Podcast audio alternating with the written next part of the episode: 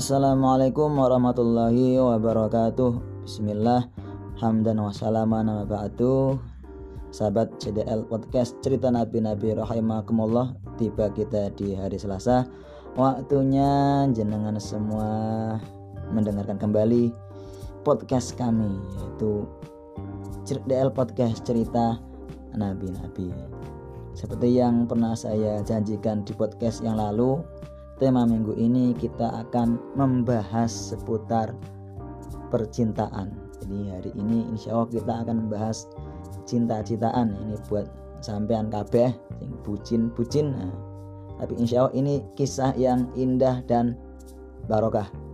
Enggak hanya sekedar kisah-kisah cinta-cinta anak muda yang zaman sekarang, tapi ini insya Allah kisah yang akan ada hikmahnya. Jadi kali ini mungkin judulnya apa ya?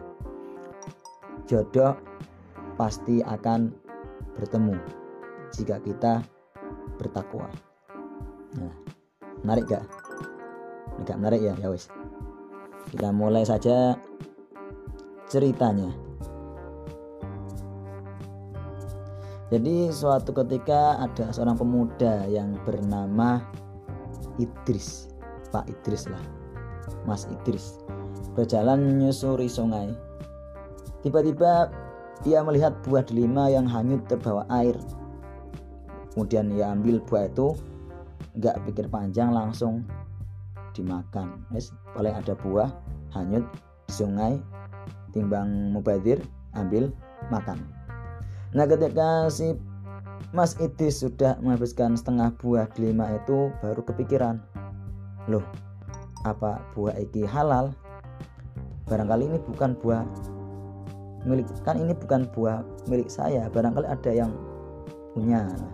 Kemudian si pemuda Idris tadi berhenti makan kemudian berjalan ke arah yang berapa berlawanan arah dengan sungai. Ya wajar toh kan buahnya kan hanyut. Berarti kan asal buahnya kan dari tempat yang arahnya mengalirnya sungai.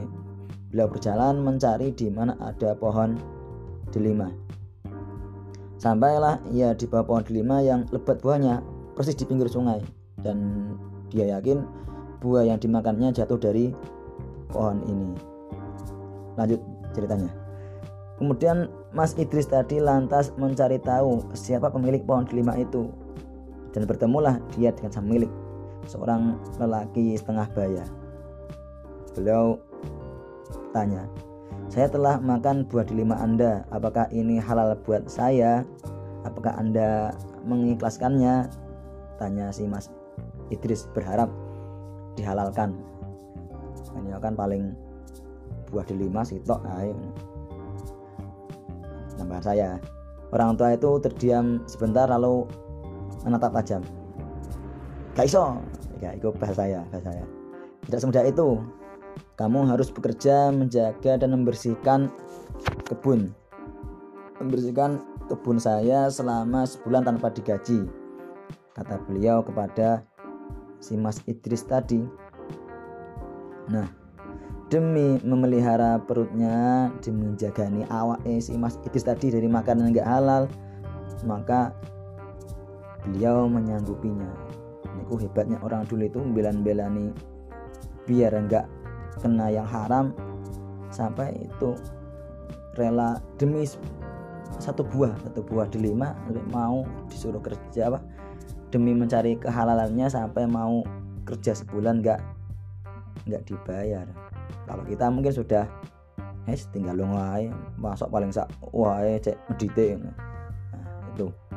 Tapi si pemuda Idris tadi berpikiran lain demi halalnya buah tersebut.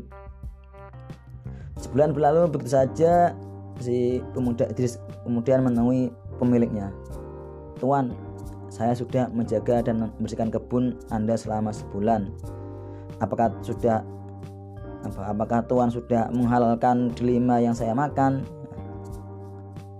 Ternyata jawabannya nggak terduga tidak bisa. Ora iso. Jono syarat maneh masih ada syarat lagi. Kamu harus menikahi putri saya. Loh ya enak ketepaan ini. Loh jangan senang dulu. Tapi putrinya gimana? Dia seorang yang buta seorang yang tuli seorang yang bisu dan lumpuh. Bayang no gara-gara wah dilima wis kerja sebulan gak dibayar on krabi putri sing buta sing tuli sing bisu sing lumpuh. Nah kalau saya mungkin ya nyerah mas. Ampun. Ampun wis nggak sanggup. Dan dan gimana sikap si pemuda itu tadi? Ternyata beliau terdiam kemudian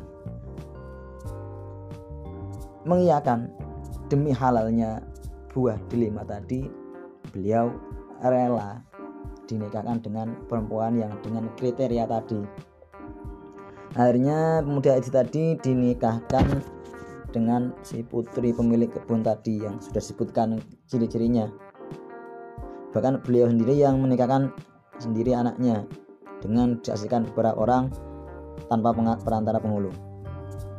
Nah, setelah akad nikah berlangsung, tuan pemilik kebun memerintahkan si pemuda Idris untuk menemui putrinya di kamarnya. Nah, ternyata bukan buta tuli, bisu, dan lumpuh yang ditemui, namun seorang gadis cantik yang nyaris sempurna. Namanya saya nyebutnya Siti Roko ya aja. Nah, ternyata sang pemilik kebun tidak rela melepas si pemuda Idris tadi begitu saja. Jadi apa intinya itu? Si pemilik kebun tadi itu melakukan hal tadi itu untuk ngetes. Ngetes seseorang yang memang kira-kira layak atau enggak untuk jadi mantunya. Kok ada pemuda yang sampai meminta ikhlasnya sebuah apa? Sebuah delima. Nah itu sesuatu yang luar biasa. Nilai kejujuran. Nilai ingin mencari sesuatu yang halal. Sesuatu yang halal yang bisa jadi bela-belain apalagi kamu. Nah, itu kalau nyari jodoh ya ketimbangannya ya jangan hanya harta jangan hanya cantik rupa tapi sikap yang mungkin kecil yang barangkali itu baik juga perlu dipertimbangkan. Loh tadi katanya tuli buta bisu lumpuh. Dulu pernah saya dapat penjelasan itu maksudnya tuli buta bisu lumpuh itu tuli buta bisu lumpuhnya itu maksudnya putri beliau sama sekali tidak.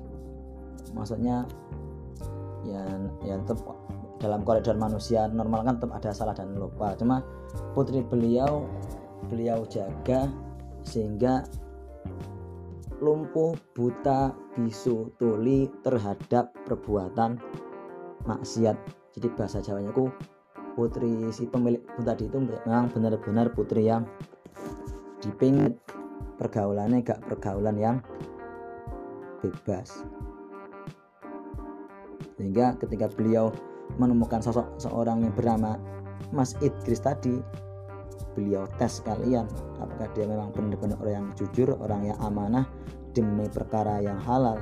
Dan setelah diketahui memang orangnya amanah nah beliau nikahkan saja dengan putrinya. Di diawalkan ada wama yattaqillah ja'alahu jadi si pemuda itu tadi sama sekali nggak ada apa bahasanya? Kerenteng untuk nikah. Tapi gara-gara beliau membela-bela nih perkara yang halal membela-bela agar dirinya nggak makan makanan yang haram nah, maka Allah memberi lebih. Wa mayyatakila aja Allah makhraja. Barang siapa bertakwa dengan Allah akan dijadikan jalan keluar. Dan ini wa yarzuquhu min haitsu la tasim memberikan rezeki dengan sesuatu yang enggak disangka sangka hanya pikiran beliau fokus yang penting halalnya buah delima malah mendapatkan bonus menghalalkan putri orang lain. Alhamdulillah. Jadi buat kita semua dan juga saya juga saya kan belum menikah. Itu jangan terlalu takut jangan terlalu khawatir soal urusan pernikahan. Insya Allah jodoh kita sudah ada insya Allah jodoh kita sudah ada. Tinggal kita bagaimana berusaha menggapainya jangan terlalu diuber-uber perbaiki diri dulu. Insya Allah jika diri kita sudah baik kita punya niat yang baik punya kerentek yang baik dan tetap ada usaha yang baik insya Allah akan Allah mudahkan jalan bertemu dengan jodoh. Bahkan dengan mungkin wasilah hal-hal yang enggak disangka-sangka Allah Ta'ala menemukan kita dengan put kita. Jadi jangan takut gak rapi jangan takut gak gak nikah. Anda anda kamu saya mungkin sudah senang sama orang tapi kamu menahan rasa cintamu nggak berani kamu ungkapkan dan kamu takut berbuat maksiat dan sampai meninggal nah, itu kalau nggak salah sama yang syafi'i. Maka itu kategorinya mati syahid.